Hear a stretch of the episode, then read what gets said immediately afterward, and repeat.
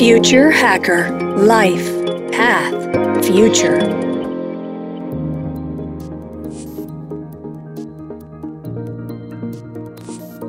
Welcome back, everybody. This is Maria Taiji for Future Hacker, and we're back with Elsa. Elsa, you're also very involved in empowering women and you are a mentor yourself right? So regarding specifically women in innovation which are the most common challenges women are facing and what would be your three top pieces of advice? First of all i was trying to figure out also what were the challenges and i remember one uh, at one discussion one had said you know what? In certain sectors for example like steam which is science technology etc it takes so much time to finish your studies and sometimes this is not very much compatible with personal life as well.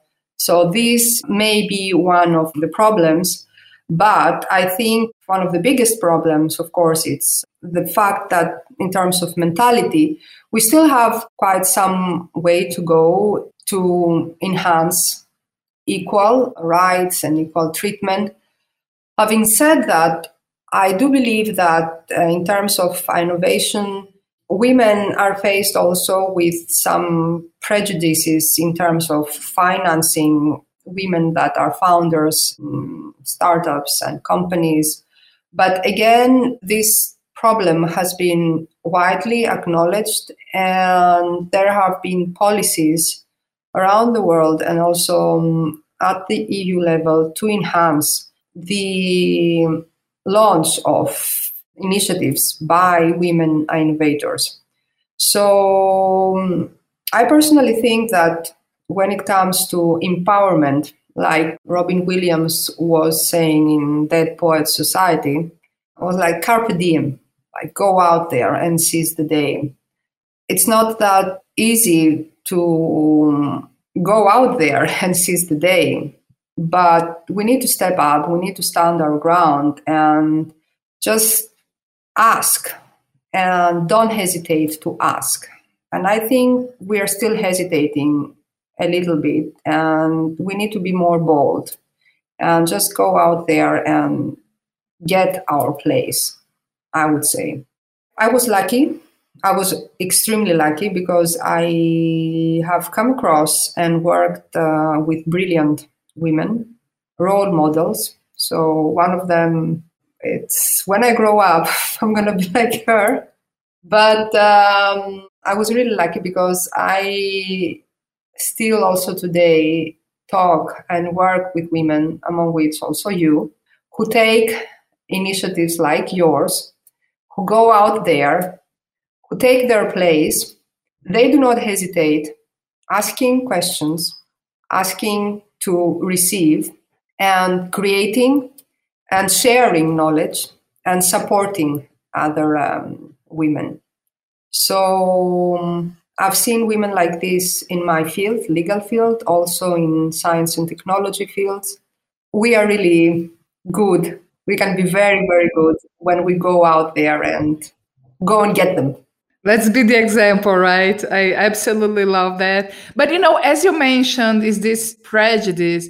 You know, so I went to sharing something personal here. So I went to HBS and and the teacher, she's amazing. She's one of those women that I, I want to be like that when I grow up. So Linda Hill, Professor Linda Hill, she's one of the top experts in the world in, in, in leadership.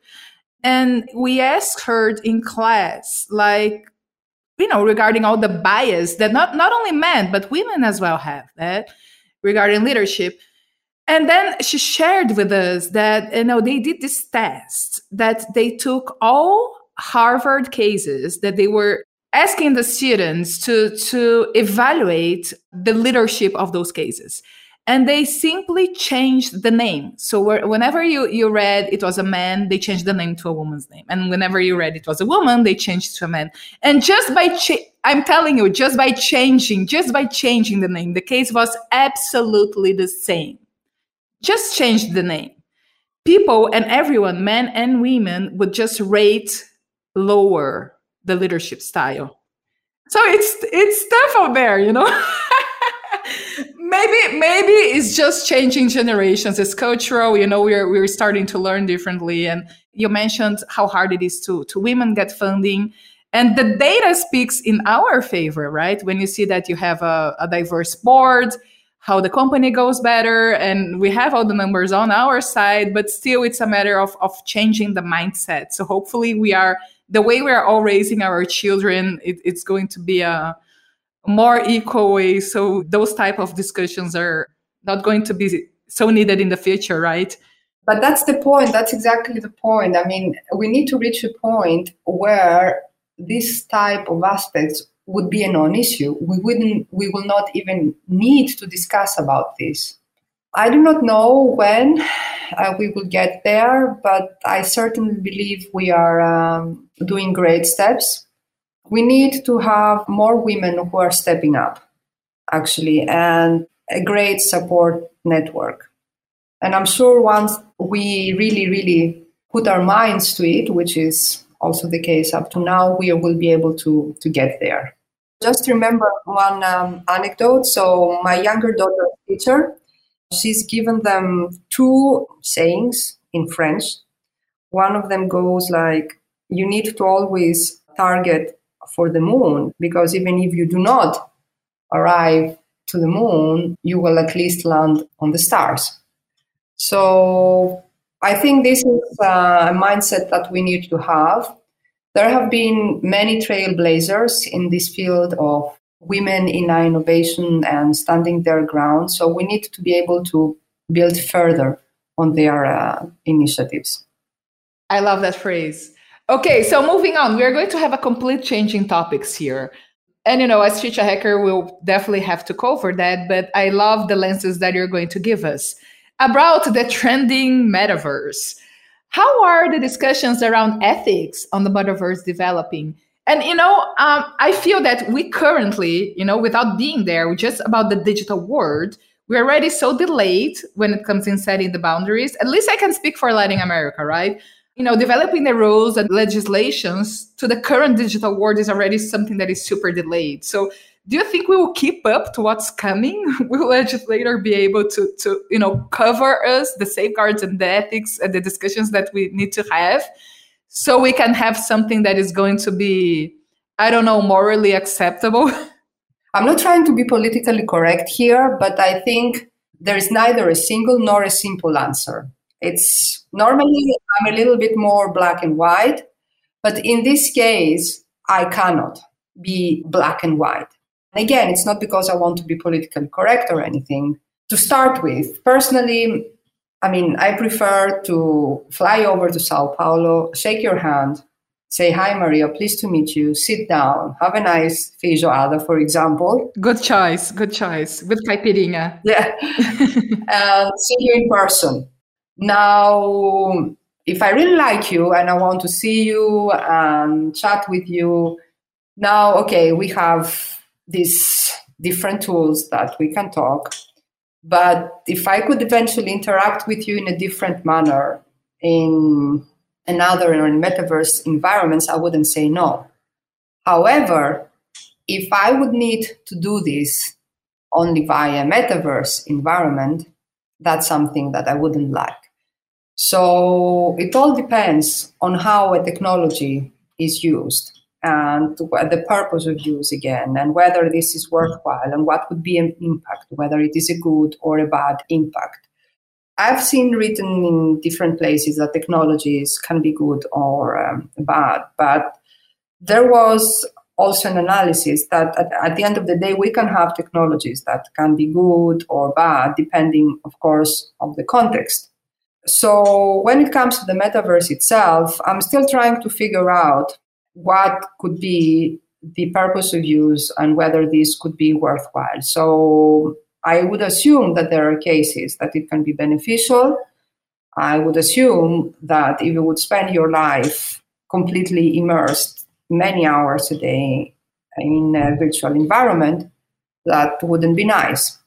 And also, there are aspects, for example, you mentioned what is morally acceptable. So, I don't personally, I do not see also any reason why one would be able to engage into activities that could be harmful towards another person also in real life, and they would feel the liberty to do so in a virtual environment, for example.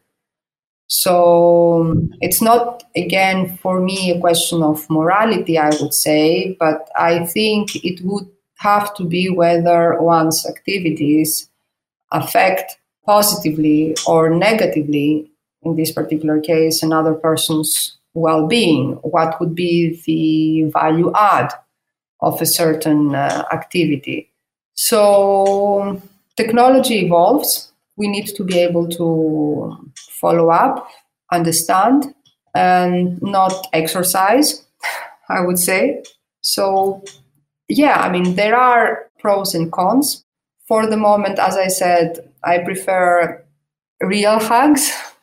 So, a couple of years down the road, uh, if ever such technologies will be massively adopted, I will be able, I will still be able to do so.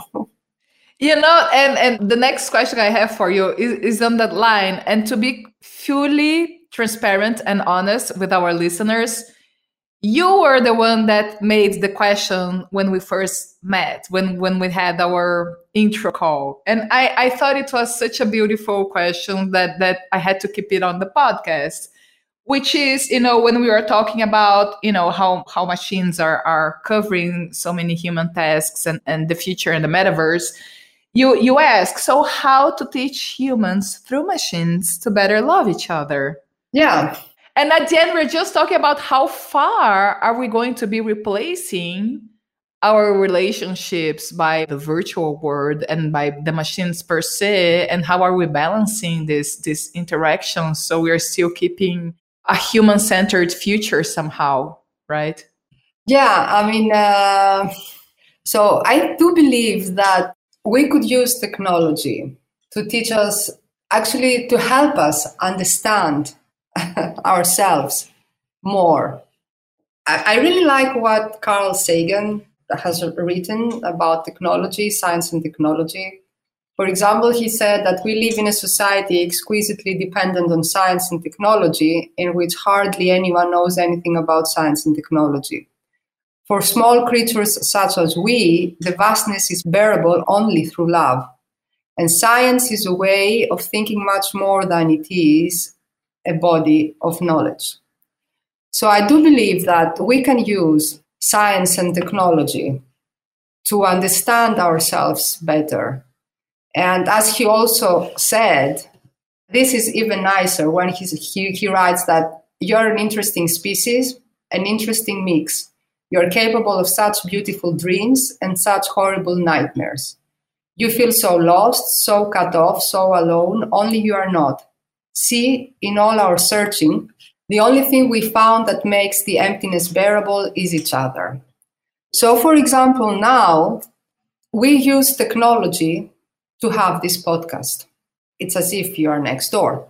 If technology helps me to understand myself better, which is has happened many times, and understand my weak points and build further on my strong points and improve my weak points through technology so that we can have a more human centric design and a value sensitive design embedded in these technologies, we can definitely use technology to help us better understand each other and hopefully love each other more in a more compassionate manner. It all boils down again on how we use the technology and how empathetically we use the technology so that we can sympathize as well with the person that is talking to us, uh, working with us, etc., etc.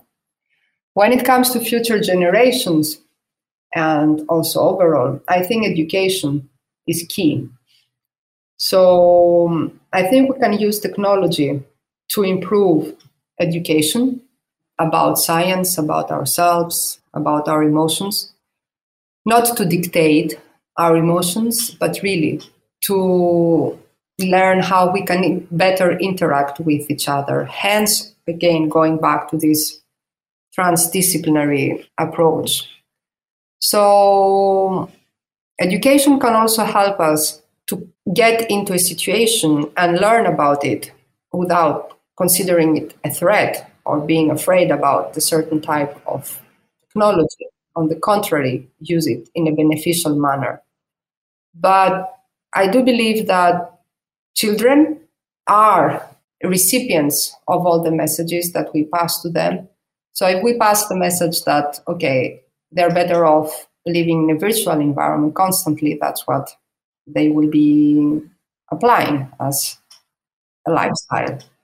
But if we pass the message that you can use new technologies to improve the way you work, the way you live, but still in a human centric way where you can still interact with your friends, you still go out and play and you still climb on trees and you still like being in nature and you can still use technology to preserve nature, for example, then I truly believe that we can help solve a lot of problems such as environment protection and environmental consciousness.